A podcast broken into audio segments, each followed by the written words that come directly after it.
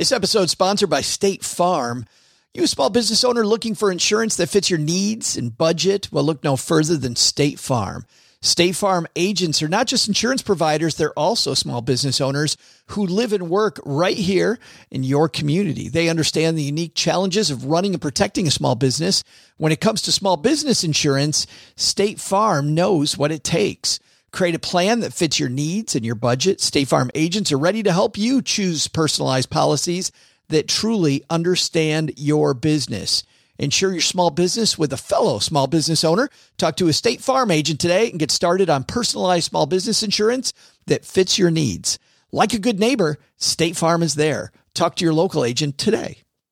This podcast is sponsored by Cloud Optimizer. As a business owner or IT manager, are your cloud investment costs going up and you don't know why?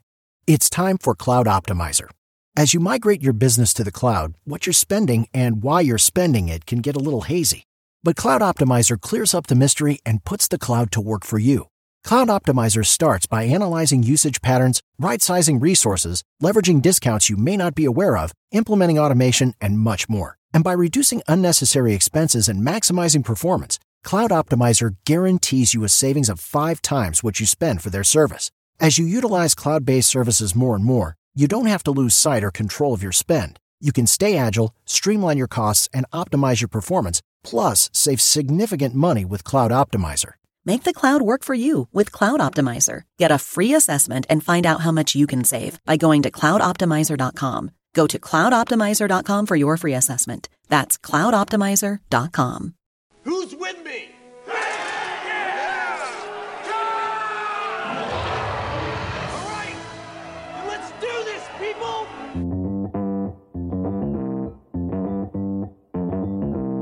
Live from Joe's mom's basement, it's the Stacking Benjamin Show.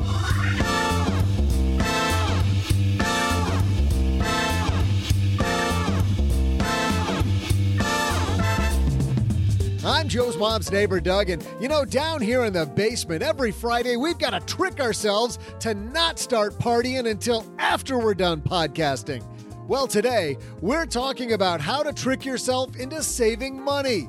And to help us save more, let's welcome a woman we're sure we must have had to trick to join us from the Michelle is Money Hungry podcast. It's Michelle Jackson. And from lenpenzo.com, it's the actual social butterfly. No, I'm just kidding. He's still quarantining. It's just Len Penzo. And today, we jump into your human resources department with the evil HR lady. Those hairdressers that had coronavirus, we'll talk about what they may mean for your job. And we'll magnify a listener's money. Of course, we're also going to socialize you with some of my fantastic trivia. And now, the king of socially awkward situations, Joe Saul Sehy.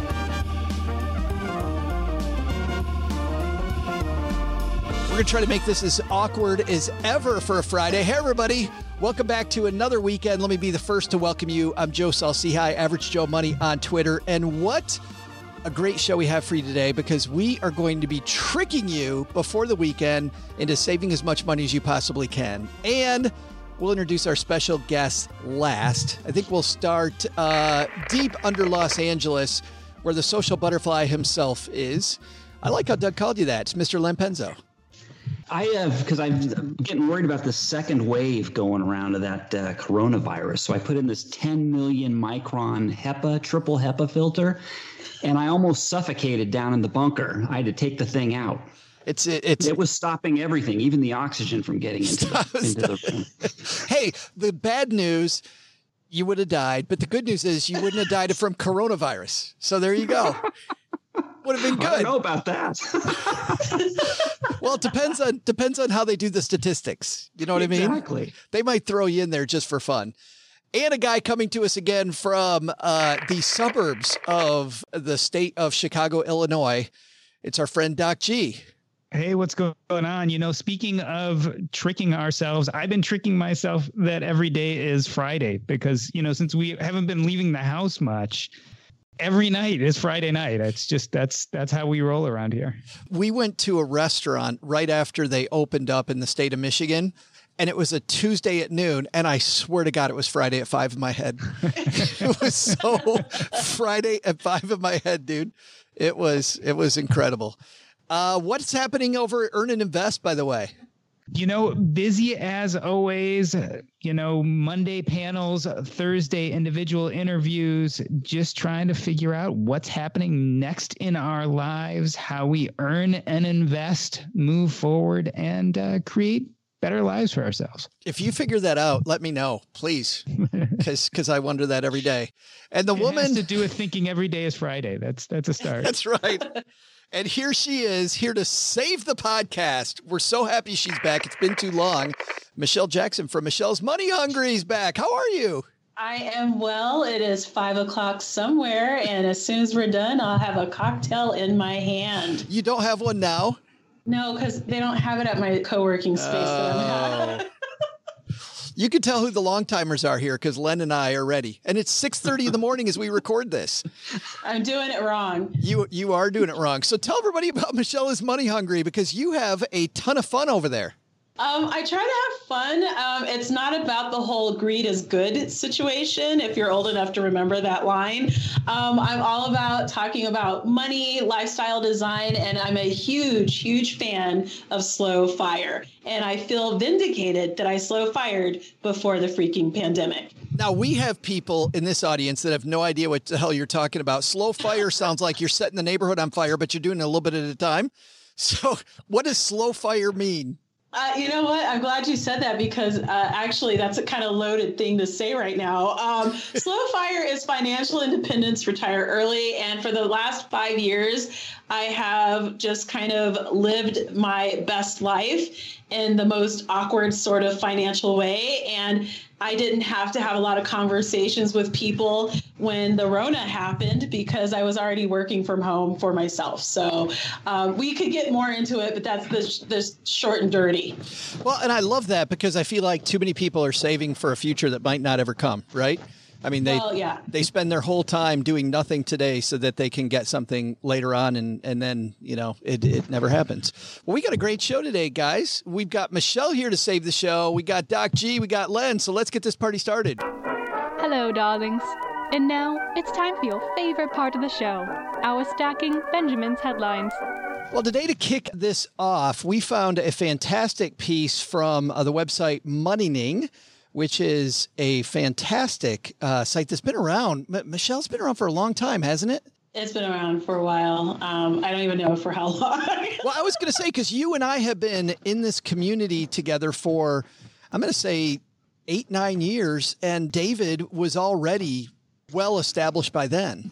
Yeah, because I've been in the community since 2012. Yep. God, that's so long. Let's not talk about that. That's funny because that's that's that's when we started this podcast. So I might have been here, but uh, Len, you might know uh, David Ning. Any idea when he started Money Ning? Well, I started in 08 and he was there before. And I remember going to our LA bloggers groups and meeting him. I mean, so, Yeah. I mean, he's, and he was big when I started in 08. I mean, he had started, I mean, he had quite a following. So it's at least two or three years before me. Well, we thought this was a fantastic piece, and here to help us read it, our celebrity reader. Speaking about Fi, a woman who is all about financial independence, our celebrity reader today is uh, Jennifer Mah. Hi, this is Jennifer Mah, money coach, consultant, freelancer, and ChooseFI community manager with an article from moneyning.com. Nine ways to trick yourself into saving money. Are you a spending monster who wished you were a saving technician? Or do you want to know how to teach your kids to become a saver rather than a spender? If you answered yes to either, or you're just so bored anything will do this minute, the article is for you. Confession of the aha money saving moment. I have to confess that I didn't discover this secret until I was sitting in front of my computer with nothing to write about. I was staring at that white screen at the time and was actually thinking about golf. One thing led to another, and when my mind wandered upon why I wanted to play so badly, it dawned on me that it was because of my good performance of late. My desire for golf was heightened by the success I was having. I wanted to feel good, and golfing gave me that feeling. I was a recipient of positive influence. Positive influence in becoming a snowball saver. Like a snowball rolling down a slope, positive influence can help give us a jump start along the path to prosperity. I still remember my first savings account and seeing my tiny account balance grow. The numbers were increasing at a snail pace, but they were definitely going up. It was fun to see all those charts that trend upwards, as I recall. I was young, but I already saw the benefits of saving. As the activity section was filled with transactions, I started associating happiness to saving money. Not eating that candy bar with the other kids had all of a sudden became okay. When I grew up, so did seeing all my friends buy high priced TVs without getting one myself. Incorporating positive influence into your daily habits. If you're already a saver, then you agree that saving can be a source of happiness. If you're a spender, though, most of the usual advice of saving money won't work because you just don't see the benefit. And don't get me wrong, I know saving money is hard work, and I'm a saver by nature. Even if you try to save, it's not uncommon to get to the end of the month with nothing left. And those funds you have sitting in that traditional savings account, don't expect them to grow astronomically because interest rates are at an all time low. If you're having trouble saving, then try to incorporate these money moves that will trick you into stashing away your hard earned funds before you know it. 1. Establish an envelope system. Stop swiping and start using cash. To implement the envelope system, you'll need to come up with a plan for your money and allocate it to the appropriate envelope. Say, for example, your monthly budget allots $200 for groceries, $50 for entertainment, and $100 for savings. You'll need to stash those amounts away in envelopes as soon as the funds hit your hand. Once the money's gone from the envelopes, you have to wait until the next pay period to access additional funds. 2. Use automatic deposits to your advantage. Not disciplined enough to follow the envelope system? Visit your payroll office to automatically have a certain amount from each check deposited into an alternative account. It's best to go with an online account that's not easily accessible to eliminate the urge to make withdrawals. The more steps it takes to withdraw the money, the better. 3. Save your raises. Received a pay raise recently? Kudos to you, but don't run off and accumulate more expenses, especially if you've lived comfortably on your existing income. Instead, Save the excess income and watch how quickly it grows. A pay increase shouldn't automatically equate to a lifestyle change, especially if you're having a difficult time saving money. Even the smallest amounts, such as $20 each week, can add up rather quickly. 4. Stash away windfalls. How about those irregular sources of income, such as work bonuses and income tax refunds that sometimes provide a slight boost to your cushion? Instead of blowing the money on expensive gadgets or a shopping spree, deposit it into an interest earning account. But if you have a more demanding obligation that needs your attention, don't hesitate to use your windfall wisely. 5. Keep the change. Each time you spend money, set the change aside and watch it grow. Once the month ends, tally up all your deposits from both your checking account, which can be kept on a spreadsheet, and your Ziploc bags. The amount you've accumulated may surprise you. Another note this should be done after you stashed away your set amount each pay period, just in case your variable expenditures for the month are much lower than expected. 6. Pay debts that no longer exist. While you may be a bit confused by the title, following this tip is a no brainer. Once you finally paid off those credit cards or auto loans, continue making payments as if you still owe on them. Instead of paying your lender, though, put the payments into your bank account. This will help you quickly boost your savings rather than find other things to spend money on. 7. Build an emergency fund with a savings account. Start small, but start saving. Forget about investment accounts and any investments that may go down. Open an online savings account. Put some money in there and start watching that money grow. 8. Reward yourself when you make milestones. Set some goals, and as you reach them, give yourself a small reward.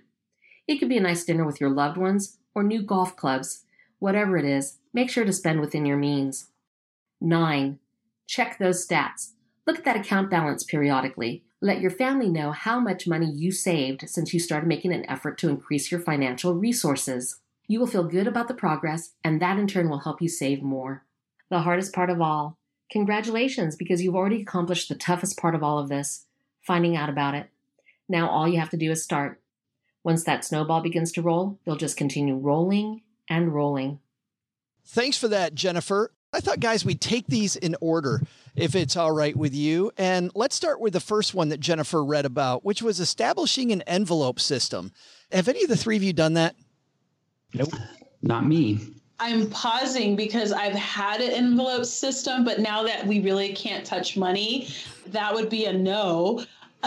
but you can totally set up a digital envelope system. So I would be down with that if I felt like saving that way again. That's that's what I did, Michelle, was I use an envelope system that's always been digital where I set myself parameters for each uh, part of my budget and then as it comes out using, uh, I use the Tiller program, it automatically categorizes things and it goes against that top that I have. So I know when the envelope's empty, when the category gets filled up.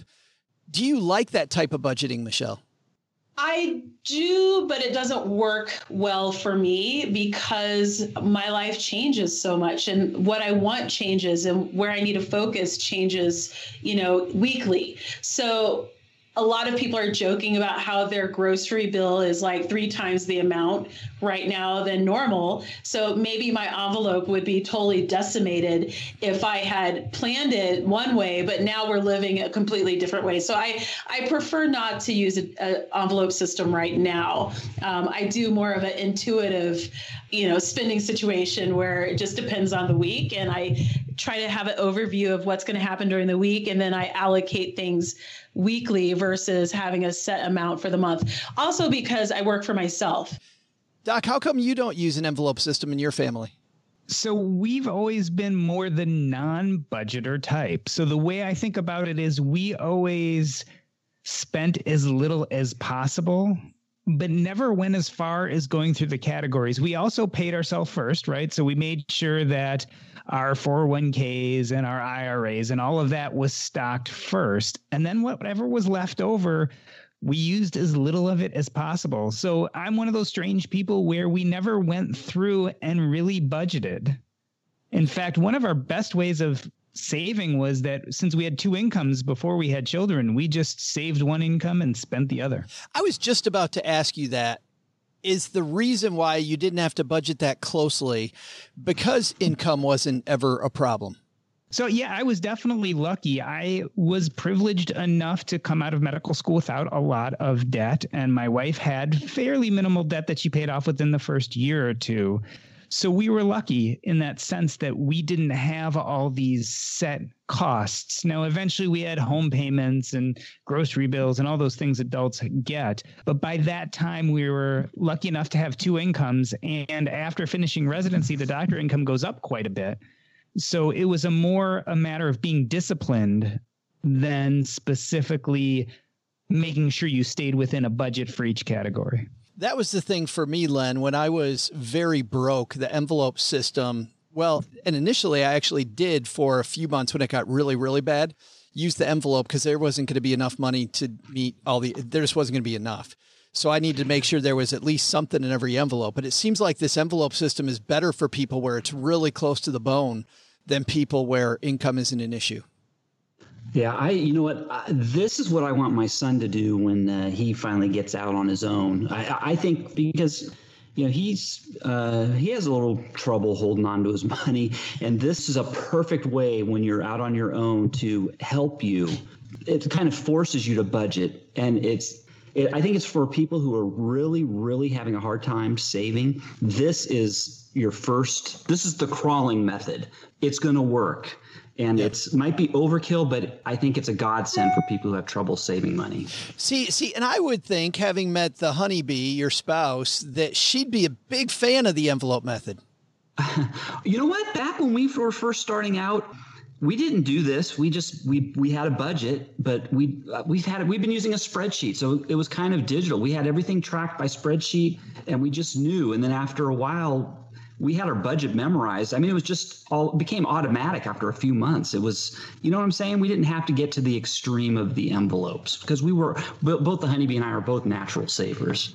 No, I guess I meant that I met her and I've met you, and I thought she was going to get a big envelope, put you in it, and seal it. don't give no, don't give her any ideas. but but I have known you a long time, Len, and I do know that the second one on this list that Jennifer read use automatic deposits to your advantage is a big way that you got ahead.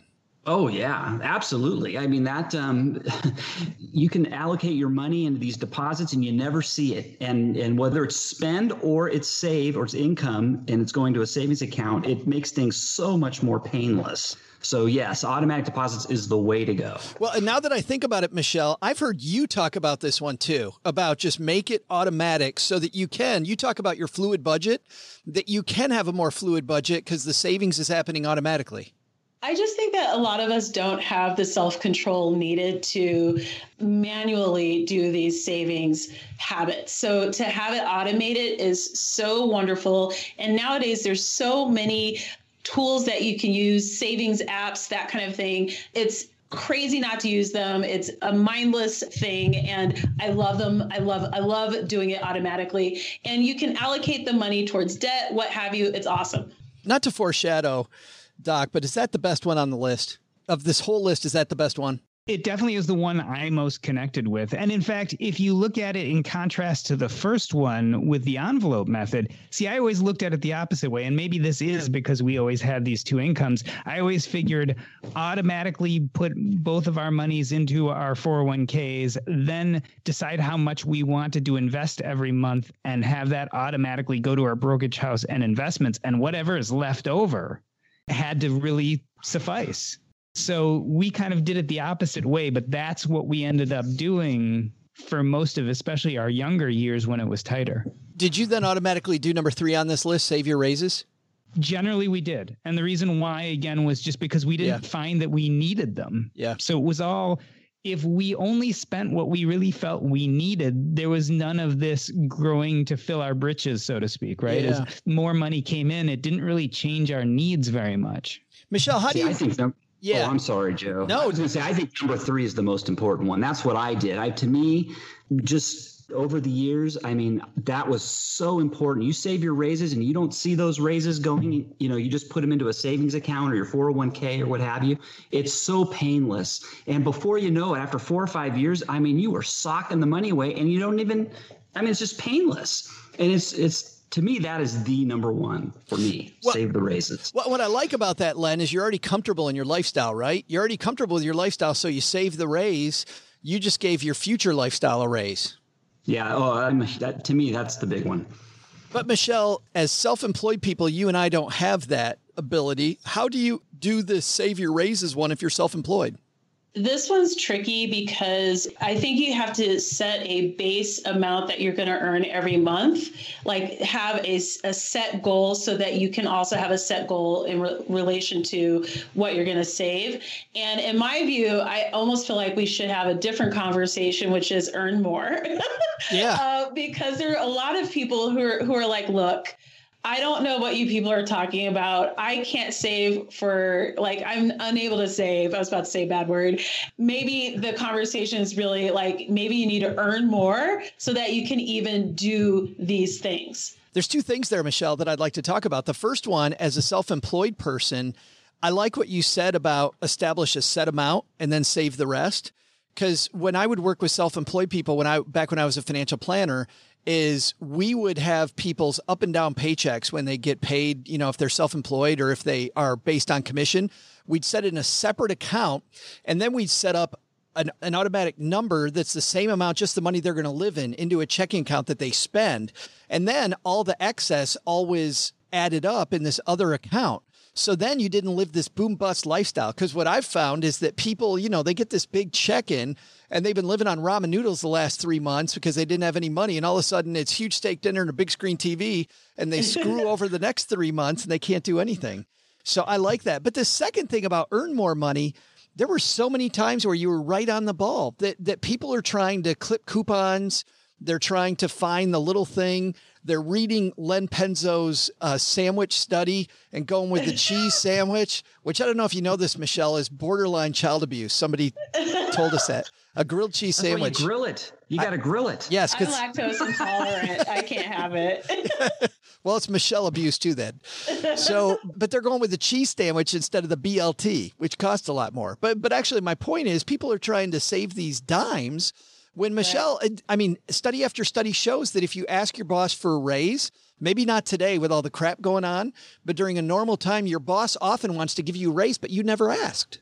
Literally, I, I just think that we look at all the small things versus the big financial decisions. So, where you live, how much you're spending for that, how much your car is, those giant decisions, those giant financial decisions, I think play a huge part in terms of what you can save. So, I use a car share actually. So I'm not paying like thousands of dollars for a car, like for car maintenance and upkeep and all that. That saved money can be saved for retirement.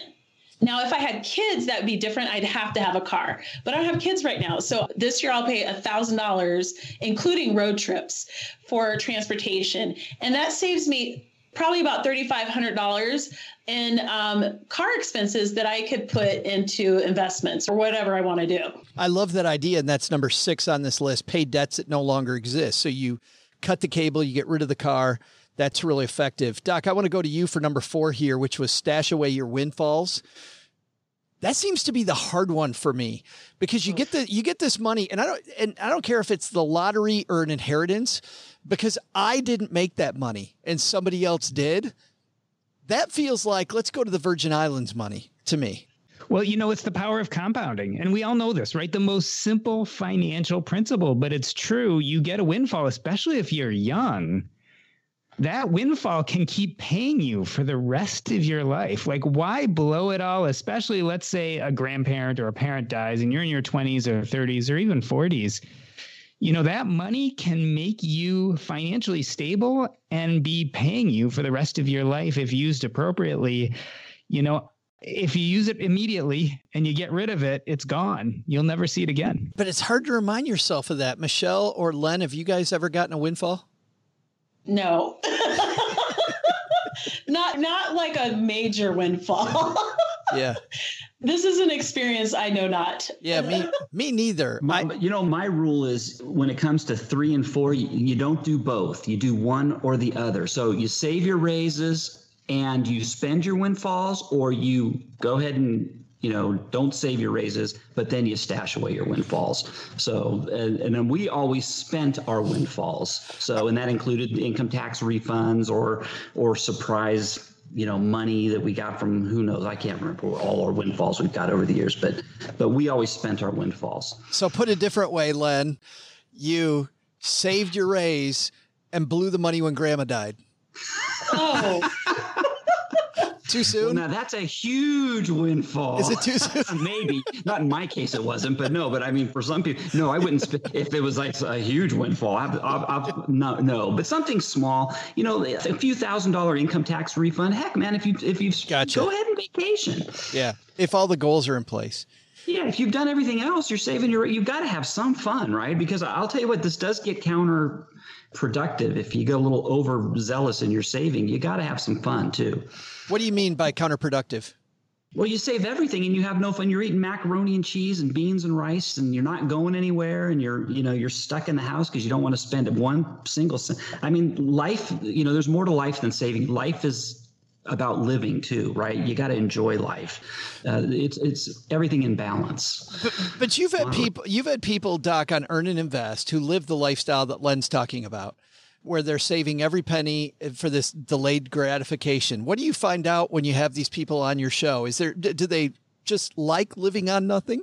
Or is it a problem in their head? Is it so? We did an episode on fat fire, right? So, fat financial dependence, retire early. This idea of living on a lot of money, right? Having a huge amount when we really got down to it, we had four different participants and they spent anything from $30,000 a year to $200,000 a year. And most of them were just about as happy. So I will tell you that I've found that people who dig frugality find ways to still travel and do things they find and think are luxurious without spending a lot of money. And then when they do decide to spend a little, they really appreciate it. I will tell you, as they get more and more financially secure over time, they tend to relax a touch. But they do really enjoy when they do spend money. So there's an argument also that if you don't make it a regular habit, those times when you do spend a little extra, you tend to really savor.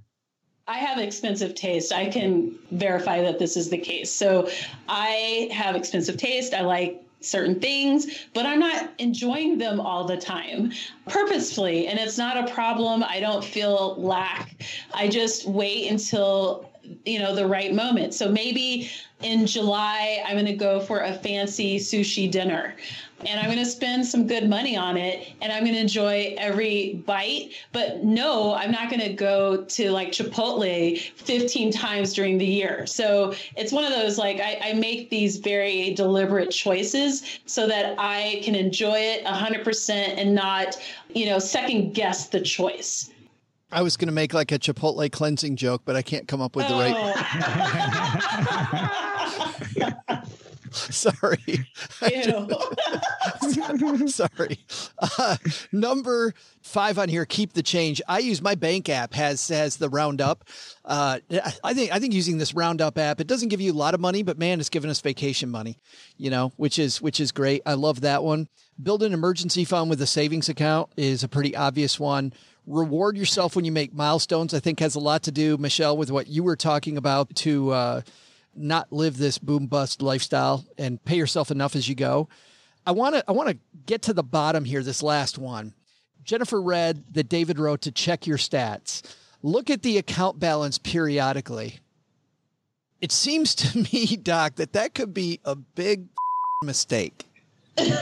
you know, I think it depends where you are, but if you're doing the appropriate planning and you've decided for your time and place in life how much money you want in each bucket, whether it's retirement or stocks or bonds or real estate or whatever you're doing, I think it's counterproductive to check too often because obviously as we all know the stock market goes up and down the real estate market goes up and down. I don't know if you benefit yourself in the short term. I think it makes sense to follow your net worth on a semi-regular basis whether that's every 6 months or 3 months or 12 months. Everyone has to decide what's right for them. I would only check it more often if you really need that money for something or if you have a landmark you really have to hit. But then, of course, you should be very conservative with that money and it shouldn't be changing much if you need it for some time soon. So it can be counterproductive if it becomes itself a game and and what you're looking forward to as opposed to what it really should be is a means to live life. Michelle, is this a case of know yourself then? Yes. So recently a family member of mine told me that they sold some of their stocks because they kind of watched the the market tank uh, and then the market went back up. And i had said to them i'm like please don't oh my god i can't believe you sold. The reason why they sold was that they didn't have other income and monies on the side. You know what i mean? Like i think sometimes when we have these these conversations it's very like logic driven and very esoteric but we forget that money is very emotional and that a lot of times people are reacting to the emotion of the moment. So I couldn't judge my relative for being freaked out because of the emotion of the moment. Yeah. And so you have to really know how do you handle the emotion of stress, uh, the emotion of uh, not knowing what's going to happen next, which is quite frankly what learning about personal finance is, is managing the unknown. Speaking of that, on the whole other side of that equation, Len, you must have been checking it a fair amount, thinking about wanting to retire soon. Yeah, you know, I, you've read my mind because that's what I was going to say. Is you know, up until last year, and I've written about this a couple times. To me, I think you should check your numbers once a year. Pick a certain time. You know, I always checked it on the the last day of the year. Checked all my numbers, and then I never, I didn't check them again. But right before I was getting close to retirement, now I'm checking them quite often. I'm at the fine tuning stage now. So, you know, I'm getting this is where the rubber meets the road, and it's very important. Uh, as a matter of fact, because I'm doing this daily checking, I, it basically I've found out that you know what now I've got to work a little longer. So um, and and I mean, you have to when you're close to retirement. But yeah, when you're young in your 20s and 30s and probably even your 40s, just once a year, that's it. You, you will drive yourself nuts, and it's not that important, you know, at that age because you have you have plenty of time to recover from any disasters.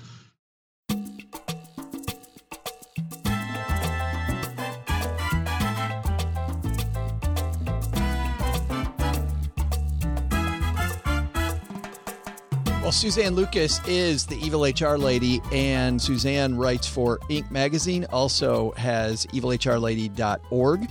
Let's say hello to her right now. Not on a Zoom call, but on my dad's shortwave, Suzanne Lucas.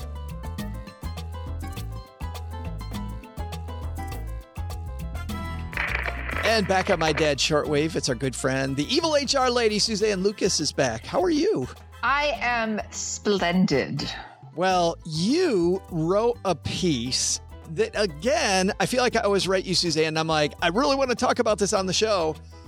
You wrote a piece about these two hairdressers from Great Clips. And for the three people that have not read your piece, and I can't believe they haven't, but for those people, can you tell us the story? So there were these hairdressers. Um, they went to work with COVID symptoms. Fortunately, they were wearing masks, and the clients all wore masks. By the time they tested positive and got sent home, they had seen 140 clients. Oh my goodness! And seven seven staff members. The good news is two weeks later, zero of these 147 people had tested positive for COVID or had had any symptoms. And I emphasize that last part because not everybody actually took a COVID 19 test. I'm not entirely sure why not. I don't know if it was they didn't want one or if there wasn't a test available. But nobody that did take the test was positive and nobody developed symptoms. So that's great news. That's fantastic news. Well, well, and that's what I want to get into because obviously it isn't called uh, the Evil Healthcare Lady blog. This is the Evil HR Lady blog from an HR standpoint. Why is this great news? Well, first of all, we're the ones making these policies on how we want things to go when people are back at work. And it's been a bit difficult with the CDC and the WHO and local guidelines. And, you know, one state says you have to wear a mask, another state says you don't have to wear a mask. The question is, is, is it worth it? Because people are kind of complaining about masks. So from a policy standpoint, it's fantastic to say, look, they wore masks, the clients wore masks, and nobody got sick. But there's a negative side to this one. That is the first lady, she knew she had symptoms. She went to the doctor. The doctor said, allergies, here's some Zyrtec. She asked for a COVID test. He said, you don't qualify. I'm not giving you one. And she went back to work. And I don't blame her at all. She did her due diligence. She went to the doctor. And it just emphasizes to me that we really need policies that are if you have symptoms, you have to stay home up until you've had the negative test because allergies didn't go away. But if you can't prove that it's allergies and not COVID, you really need to be at home. So in this case, instead of innocent until proven guilty, with this particular situation, you're saying it maybe if I'm an employer, it should be guilty until completely proven innocent.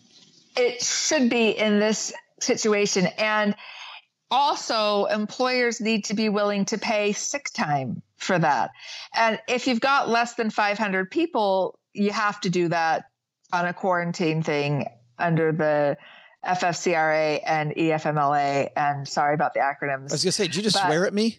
I did. FFCRA. Whoa, whoa, whoa. This is a family show.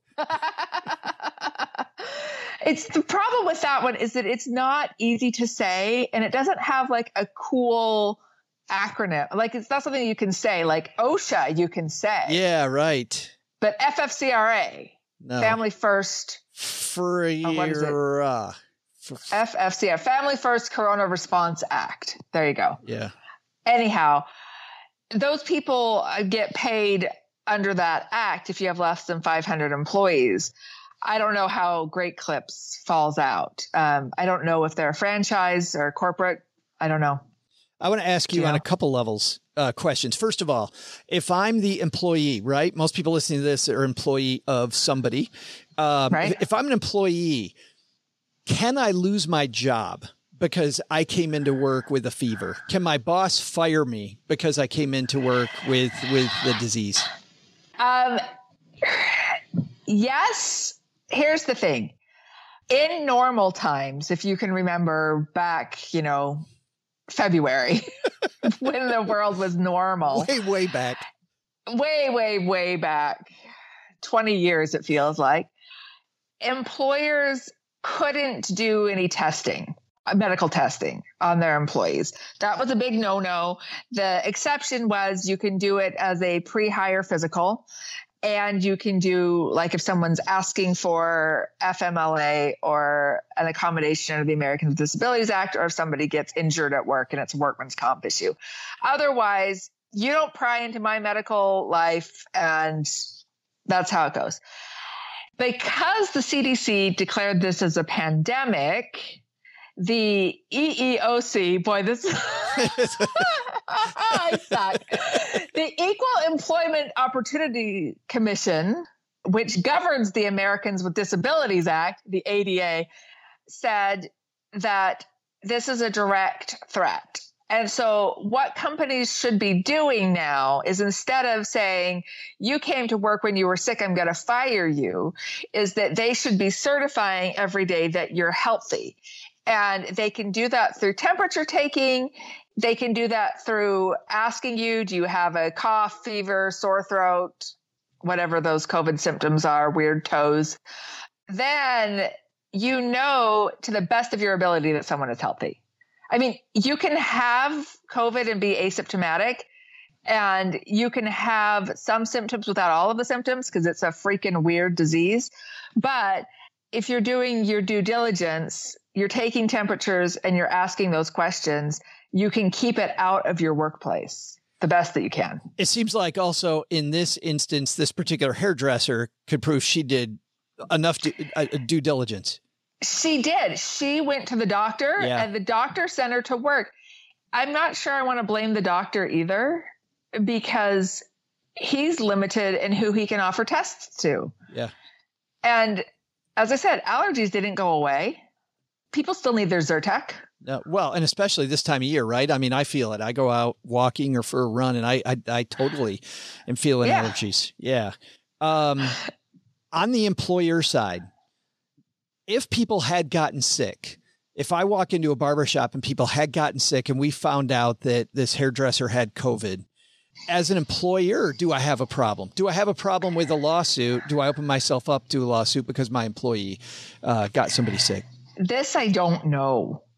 And part of the problem is this is new, right? Because I mean, the flu's been around. Nobody sued when they get the flu. We all just assume that the flu is out there and it's bad luck if you get it.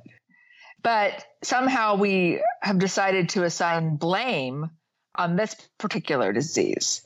Now, I will say if your employee gets it, and they can prove that they got it at work, which is going to be kind of difficult, but if they can, then that falls under workman's compensation.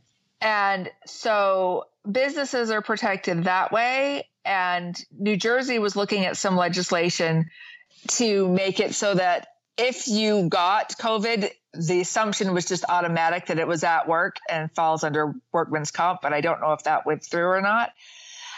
The question is, is how do you prove how you got it? Yeah, because you could have gotten it someplace else. I mean, unless you're just at home and just at work. But even then, I mean, unless you're by yourself all the time, I think it'd be difficult. Yeah, it, it could be difficult. And Walmart has been sued. I saw, this, I did see that one. and McDonald's has been sued. I'm cynical. And of course, you're going to attack those companies first because they got the deep pockets. Of course, you are. Sure. But I don't think those lawsuits are going to go anywhere because at worst, it's going to be a workman's comp issue. Which, by the way, here for Great Clips, another reason your headline is, is that this is good news for everybody because everything was avoided. Everything was avoided. It's good news for great clips. It's good news for the employee. The, the two women that were sick, I, I would feel so bad if I got someone else sick and they died. I mean, it would be awful. I mean, it's bad enough if you die, but I think it's almost worse to kill someone else. It would be terrible. And then, of course, for all the people, they didn't get sick. So that's just amazing. It's crazy. Uh, uh, we will link to this, by the way, guys, in our show notes page at stackingbenjamins.com. What else you got coming up, Suzanne?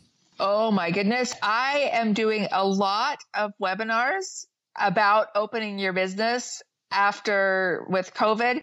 So if that's something that you're interested in, um, hop on over to HR Web Advisor and register for one of these webinars. And the next one is on July 8th, and it will have all updated information because everything changes every day. So even though this is like the fifth time I've done this webinar, it's the fifth time I've written it. it is crazy how fast things are changing. It's crazy. So I don't know what I'm going to say. I'll find out five minutes before. Wait for the latest, most up to date information. Yeah. And, it's and how it goes. We'll link to that as well on our show notes page. Suzanne, thanks for hanging out with us again and talking about what's some good news for everybody here. Yeah, it's great news. It's great news. Hey there, trivia fans. I'm Joe's mom's neighbor, Doug, bringing your thrice weekly look into the life of a star. Me! Okay, here's where we're at. Sadly, none of you stackers bit and took me up on my offer this past Wednesday to take Joe and OG off my hands. So those two clowns have still been all up in my grill. But luck is with me as it turns out today is National Canoe Day. So, what better way to create some distance between me and the rest of the basement gang than enjoying some of the beautiful scenery here in Detroit? Okay, wait. Did the guy from Phoenix, Arizona, who writes these shows, just write me a joke ripping on Detroit? Not this time, desert boy. Not this time, man. Joe and I are both going to get you back for this one. Anywho, let's continue with this farce. Yeah, great writing, desert boy. I think Joe's mom has a canoe in the garage that she won't even notice is gone. And since I've been holed up for quite a while, I think it's time for a little trip up the river. In fact, I'm so ready to get out on the water that I just might even set the canoeing record. Which brings us to today's trivia question. According to the Guinness Book of World Records, what is the longest canoe trip ever? I'll be back with your answer faster than you can say, Man overboard! Well, for those of you who are new to this show, we've been playing a year long trivia contest between our regular contributors, Len, Paula Pant, and my co host, OG. And today, I guess, Michelle, you'll play on behalf of Paula. Paula has six points. Doc, since you guys share G's, Doc G and OG, you'll be OG today. You've got eight, and Len's in the lead with nine, which means Michelle slash Paula, you get to decide first. Do you want to guess first, or do you want to guess in the middle, or do you want to wait and guess last after you hear what these two clowns say? I'm going to guess last. Yeah. I didn't rig that, by the way. I asked the question, did I? At all. all right. And, and uh, Doc, do you want to go middle or first? Middle, please. Doc is in the middle, which means, Len, you're kicking this off. Longest canoe trip ever? And I, the answer here is going to be in miles. Well, this has got to be a trick question. Has to be a trick question. Okay, so first I'm thinking, well, what river? You know, what's a really long river um, that's even navigable? Is it is it nonstop or? It's a nonstop trip, and I don't think I don't think it, he didn't say anything about one river, so it can go. You know, he can canoe I mean, wherever there's water. This might be a trick question with a guy canoed across the ocean. I, you know what? And I think it might be something that crazy. So I'm going to just pick, since I'm going first, I'm going to pick a ridiculous number. Anyways, I'm going to say 4,000 miles. 4,000 miles sets the stage, Doc. I have no clue. But if 4,000 is ridiculous, let's go with 7,000 for no other reason than it's another number higher. You are crazy, Doc G. Well, I'm messing it up for see. I always figure I'm messing it up for OG. I mean, I can't go wrong here. I love the usually we have a big thought process around these answers, and today's just a wild dart throwing contest. So, Michelle, you've got 4,000 and 7,000. Where do you come down on this one? 1,321 miles. Which sounds very scientific. I intuit that that's the right number to share. Well, you live in like the great outdoors, right? I mean, you're there in the Rocky Mountain area. So I'm thinking may- maybe, Michelle, do, do you canoe much? I, I do canoe, but not often. And, and probably not 1,300 miles. No. No. So the record wasn't set by Michelle. We know that. All right- Oh, All right. But we don't know. We don't know what the answer is. And I'd love to tell you right now, but we're going to make you wait. So we'll be right back. The following is an actor, not a real person. We tried to find an actual Stacking Benjamins podcast listener, but we're not sure any exist. Yesterday, I turned on one of those other podcasts. Ugh, more money talk? The topic was something called long term care, and they couldn't even make me care for the short term. That podcast made me feel like just another number. Hi, I'm Joe's mom's neighbor, Doug, the huge star of the award winning Stacking Benjamin Show. Are you tired of podcasts that blabber on about money? Are you confused about all this IRA, SEPP, 72T, and fiduciary talk? At Stacking Benjamins, you're not just another number to us. Heck, if you actually listen, you're the only number. That's why we barely ever talk about money. Better yet, we treat you like family. We'll invite you on down to Joe's mom's basement, serve you some pie and maybe even a little lemonade, and best yet, when you leave, we'll complain about you behind your back. Because that's what real family moments are all about. I'm never going back to that old podcast. Stacking Benjamins is a way for me to avoid numbers and feel that warm, fuzzy feeling I get every time I scream at my sister on the phone. Stacking Benjamins, where you're not a number, your family.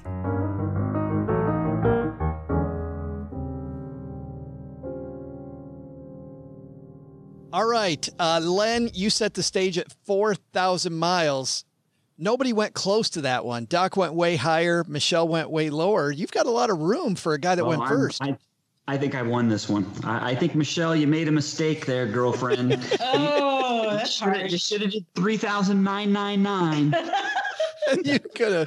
She could have Chelsea breaded you. Decided not to. Uh, Doc, you're up in there at seven thousand miles. I believe. How long is it from coast to coast? Like forty three? Is it like forty three hundred miles? I think, off the top of my head. So seven. I have no clue. No idea. Not my wheelhouse. I think so. Maybe three thousand miles. Not, not sure. If only there were a place I could look that up right now, but I'm too lazy to do that. But 7,000 miles. And Michelle, the oddly specific 1,321 miles. All right. We've got our answers locked in. Doug, tell us what the answer is. Hey, Stackers, it's been quite the accomplishment, I must say, but I'm actually recording this on a radio remotely from the Blue Heron Lagoon here in scenic Detroit, Michigan. I'll tell you, it was a ton of work hoisting Joe's mom's canoe onto the old trusty El Camino in the last 90 seconds and getting all the way out here. But because of the magic of podcasting, I managed to pull it off without any help from Joe's mom. Which brings us to today's trivia question, which was this According to the Guinness Book of World Records, what is the longest canoe trip ever? Would you believe that on June 1st, 1980, Don Starkell of Winnipeg and his two sons, Dana and Jeff, set out to paddle all the way to coastal Brazil via the Mississippi River, the Gulf of Mexico, the Amazon, and Orinoco rivers in South America. They canoed a total of 12,181 miles. Now, that is a lot of miles. Wonder if they were also escaping Joe's mom's window washing duty. Okay, I gotta get back to my canoeing if I stand a chance of topping that record. See ya! I'm vindicated. vindicated. Doc, And you're wh- supposed to sabotage OG, not win it for him. Joe, did they go back afterwards? Did they turn around and go back? It go like 24,000 miles. yeah. What if they got there and that Starbucks was closed? like, what do you do? What do you do then? Oh, that's horrible. Nice job, Doc. Good work. It would be Tim Hortons anyway because they're Canadian. That is true. Yeah. Can, can, Get can it you, right. can you see a Canadian? Good point. You can you see a Canadian look around for a Tim Hortons in Brazil? like, might not might not be one there. Who knows? It could be a worldwide company. Hey, let's uh congratulations, but first of all, let's congratulate Doc. Nice work, and that pulls OG into a good work. tie. I must say though that you were still wrong by five thousand miles. I, mean, I thought enough, I was. man. I thought mine was crazy. I thought Doc's was just off the charts. just not even there. Hey, let's take out the magnifying glass, guys, and help somebody do better with their money. Today's hotline call comes to us courtesy of magnifymoney.com. Michelle, you know what happens when you head to stackingbenjamins.com forward slash magnify money? Uh, sorry. So good. No idea. That is so great. Our, our sponsors are going to love you. Thank you very much. I feel pressure. when you go to stackingbenjamins.com forward slash magnify money jackson what you find is that those financial products you use every day from your brick and mortar bank nowhere near the best in class because over 92% of the stuff available michelle is all ranked at magnifymoney.com so you can do better with your checking account better with your savings account better with student loan debt whatever it is stackingbenjamins.com forward slash magnify money. And we love it when we hear people that have a great experience. So I'm sure you're going to do that right away now, Michelle, just I to am. vindicate yourself. today, today we're uh, going to help Jeff with his money. Say hi, Jeff. Hi. I had a question on the rebalancing for the tips to fix your 401k. If you rebalance on a yearly basis, are you getting taxed or are you paying for extra fees every time you rebalance? Um, I didn't catch that in the show and I was wondering if you guys could help answer that for me. Thank you. Bye. Thanks for that question, Jeff. And actually, I didn't ask, I didn't want all three of you to answer that question for me because actually we can answer that question because none of you guys were on that episode. But I did want to talk about rebalancing in general because we recently did this show about 401ks and fixing your retirement funds. And I'm wondering for the three of you, how often you rebalance your stuff. Len, how often do you rebalance when it comes to your 401k plan and IRAs? Not too often, maybe a few times. Generally, quarterly, I guess I do a rebalance. Where I work, uh, you are allowed to rebalance or reallocate uh, as long as you wait 15 calendar days, calendar days, not business days, and there's no fee. Let's say you go crazy and you want to do it every week, or you know you almost want to act treat your 401k like you're day trading.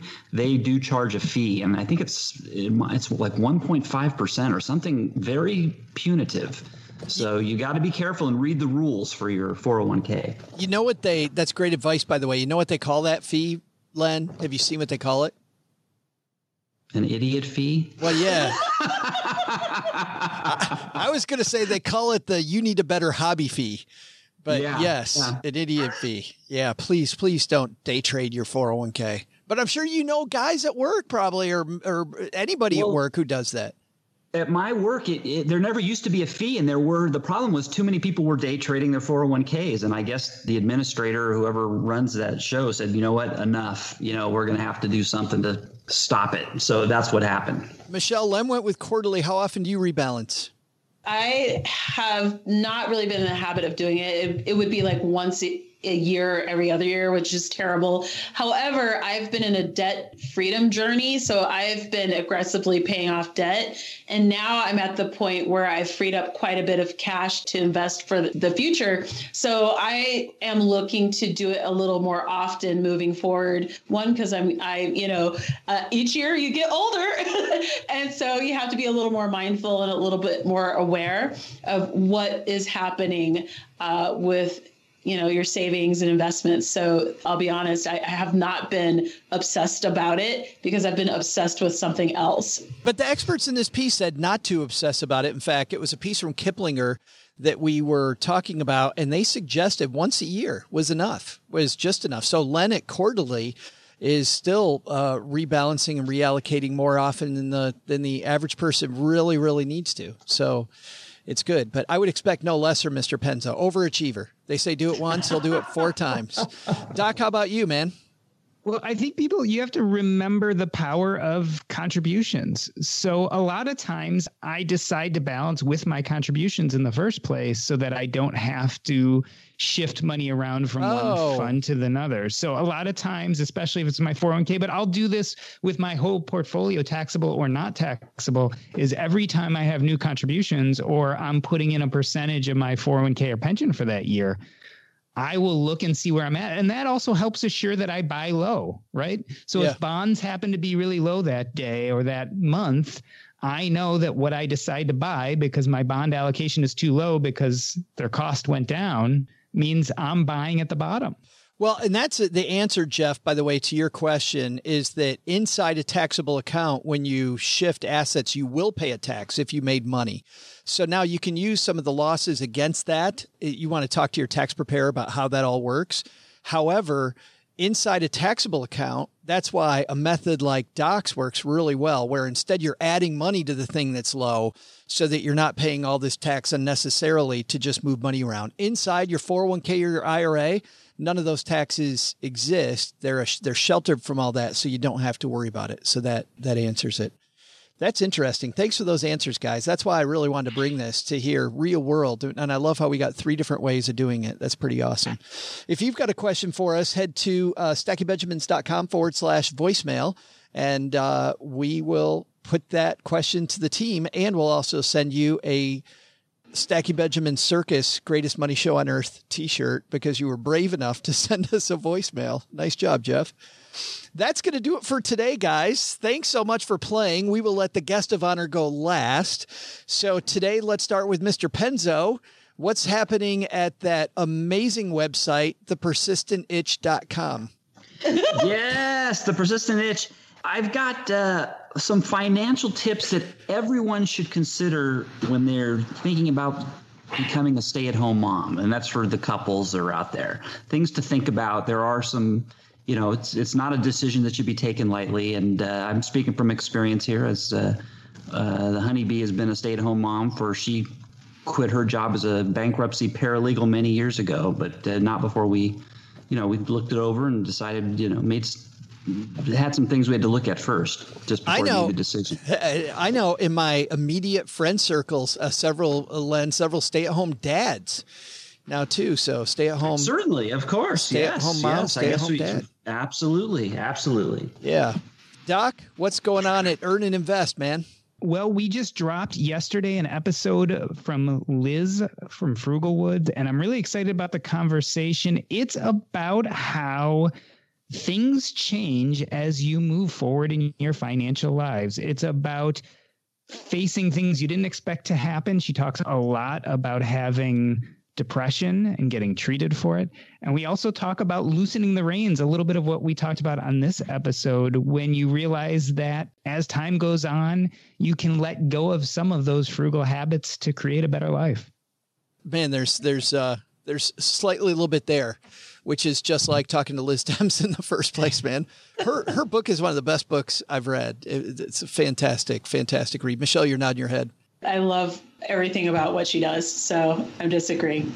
Well, yeah, she's a real pleasure to talk to. I mean, just uh, you know, there's certain people who you get into a conversation and like you want to write down everything they say Yeah. because it's just so right, so much, and and you know, so mind blowing. She's that kind of person. So it was a really great conversation.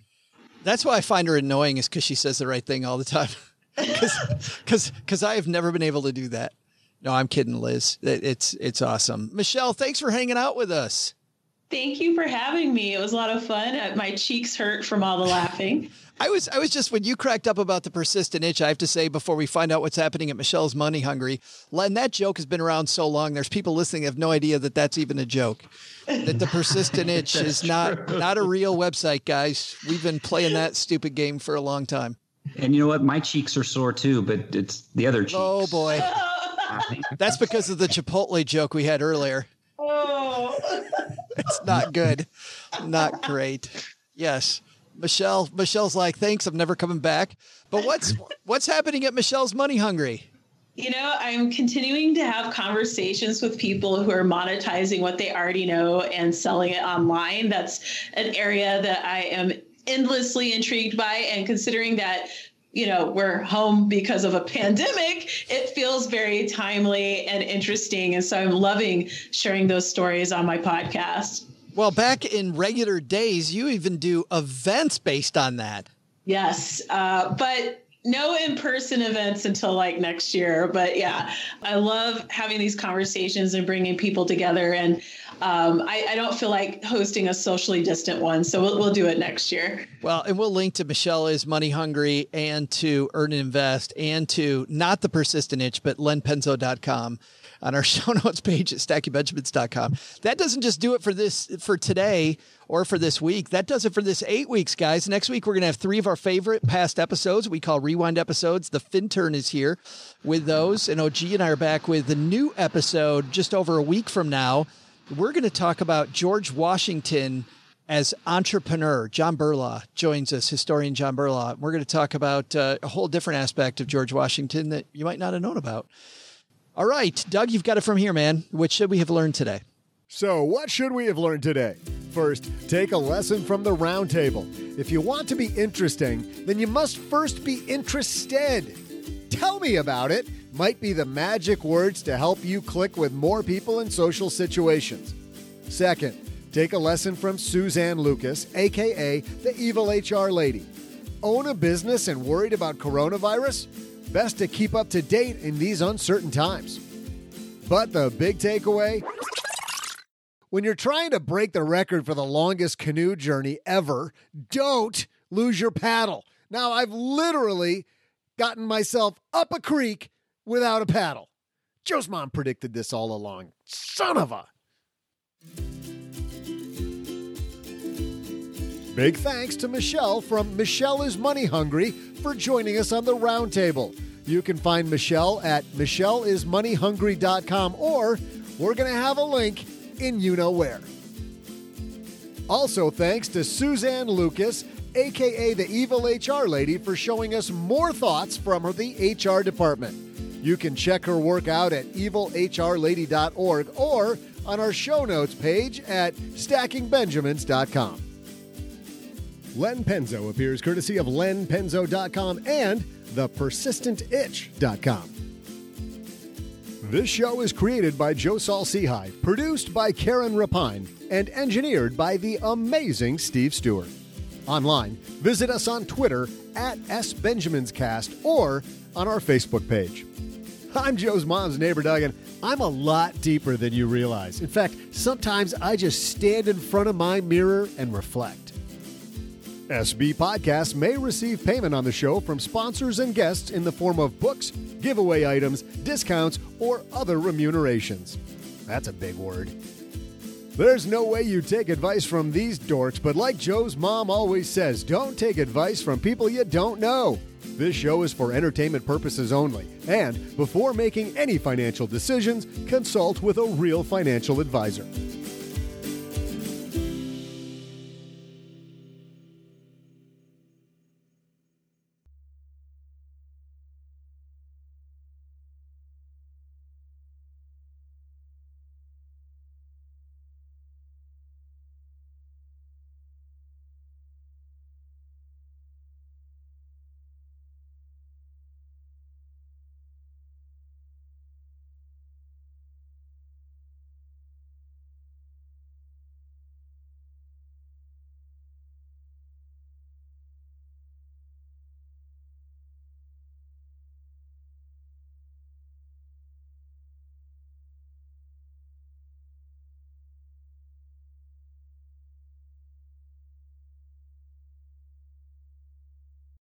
Welcome to the after show. This is the part of the show that doesn't exist. What happens here uh, stays here. OG wanted to be a part of this story, but uh, he actually brought this to our attention. But we've been holding it forever, and we just have never found the time. And I think now is the time, guys. So sorry, OG. now, that, now that he's not here, fantastic. Well, Len, it's the end of the eight weeks. I'm going to hold it for another for another week and a half. If we we've been holding this forever, but this is. Yeah this is a piece by Bryce Sanders. These four words will make you the life of the party. And he says, here's an easy trick to draw people out in social settings. And uh, the four words, by the way, are tell me about it, right? Mm. Tell me about it. But we thought because we're financial geeks, there's better four words to bring people out, like go up to people at a party and say, I sell life insurance.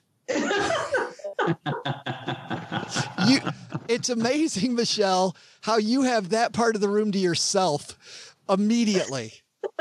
Just immediately. Like having trouble getting a table at a restaurant, I sell life insurance is a great one.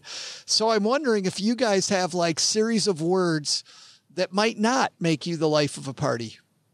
How about this one? I I've just. I, I just, just cleared Chipotle. Yeah. just-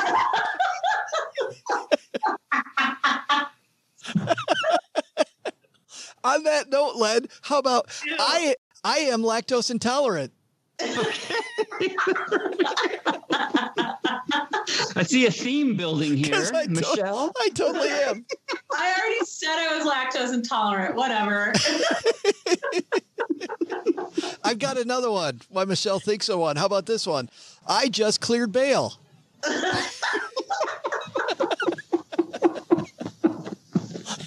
That, that one will go over well.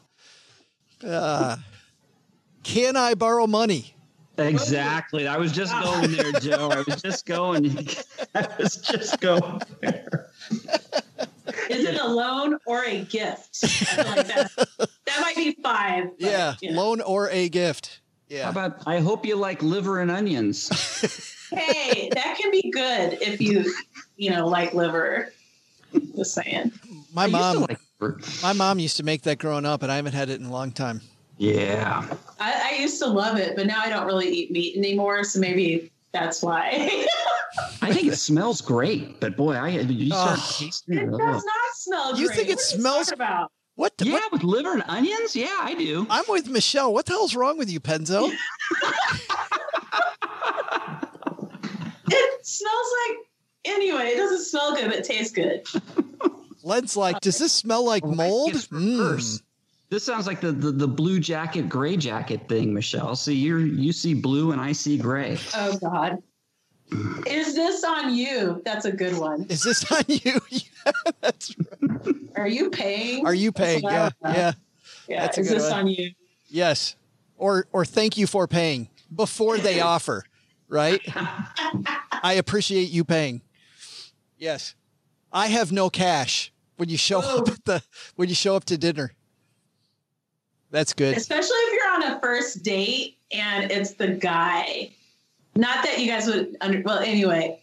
I've never had this happen, but having the guy be like, Oh, I, I forgot my wallet, that's painful.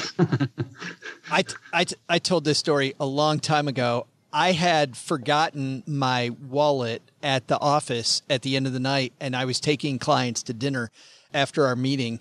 But I realized that I had my debit card in the car, so I was okay. I didn't realize that my dad had written me a check for a refrigerator that he had purchased from me and through a series of transactions his money didn't end up being any good which is which is not my dad by the way his check's always clear his check didn't clear which made my bank account negative my bank account is never negative i'm out with these clients I go to pick up the tab and the waiter comes. The waiter comes back after, you know, I, I just casually, we're having a great discussion. We've had food, we've had wine, things are going great. I put my debit card on there. The waiter comes back with it. And I don't know, I've heard stories where the waiter will like take you aside or will do something. This this guy just this guy just comes right up to me in front of my clients and goes, yeah, your card was declined. I tried to run it twice. Do you got another way to pay? Oh. oh my god. Like, oh man. Well, how did you end up paying? Like, how did what happened? I asked my clients, DJ and Lisa, nice people. I told them, I said, there's two things that can happen. I can run back to my office and get my wallet where my credit card is. I have no idea what's going on with my bank account. Or number two, you guys can buy and I'll pay you back. And they bought and I sent them a check the next day. It was just, Oh. it was so unbelievably bad. I'm like, yeah, I'm your finan- I'm your financial planner, and my my card doesn't clear. That's just that's, That's, almost as good as the one with you, you and your dad at the Pizza Hut. Michelle hasn't heard that story. I, I want to hear the story now. Yeah. So I was maybe eight and my brother was six. And uh, my dad, we went out, we went, we celebrate Christmas. My dad always goes out at the last minute to get Christmas gifts. So it's Christmas Eve. And he always, by the way, would always say he'd, he'd take us into a store like J.C. Penney or Sears. And it was never, will your mom like this gift? It was always, do you think your mom would be offended if I bought her an iron? It was never looking for it was it was never looking for the good gift. It was looking for the good enough gift. You know what I mean? The one cuz cuz my dad wanted to be in a store for about 37 seconds. So the mall closed at noon and we're all hungry so we go to this high-end place called Pizza Hut. Not sure if you're, you're familiar with it. So we uh we sit down and we eat this supreme pizza and we get done and the bill comes and my dad my dad puts his hand down uh, you know where his wallet would be by his right cheek and then there's nothing there so he goes over and presses on his left cheek then he rummages around his coat because it's december in michigan rummages around his coat and then he kind of looks around and I don't know what's going on. I'm eight years old. My dad's just checking all his pockets for stuff. And then my dad, Michelle, leans forward and he says to my little brother, he goes, Tony, here's what here's this is what I need you to do. I need you to go into the bathroom and count to 10 and then leave the bathroom and go out to the car and sit in the back seat. and my brother's like, "Why, Dad? Why?" He goes, "Just do it." So my so so my brother. This is a horrible story. This was a long. I actually, just as an aside, I told the story at my dad's uh, retirement party, and he was pissed. my dad was so mad. I told this story. So anyway, so my brother goes in the bathroom and then we see him a few, you know, a minute later, comes out and he goes in and out the pizza window. You see him get in the back of the car and he's just sitting there. And then my dad leans forward and he goes, Okay, Joey, here's what I need you to do. I want you to go in the bathroom and count to 10. and then go, oh, go out of the bathroom, sit in the back seat of the car. I, and I'm like, Why, Dad? He goes, Just do it. So I go in the bathroom, I count to 10, I come back out, don't even look at my dad. I just go back out and I sit in the back. I, my brother and I are sitting in the back of the car, Michelle. We're like, what the hell's going on? All of a sudden, the Pizza door rams open. My dad comes running out, busted ass as fast as he can.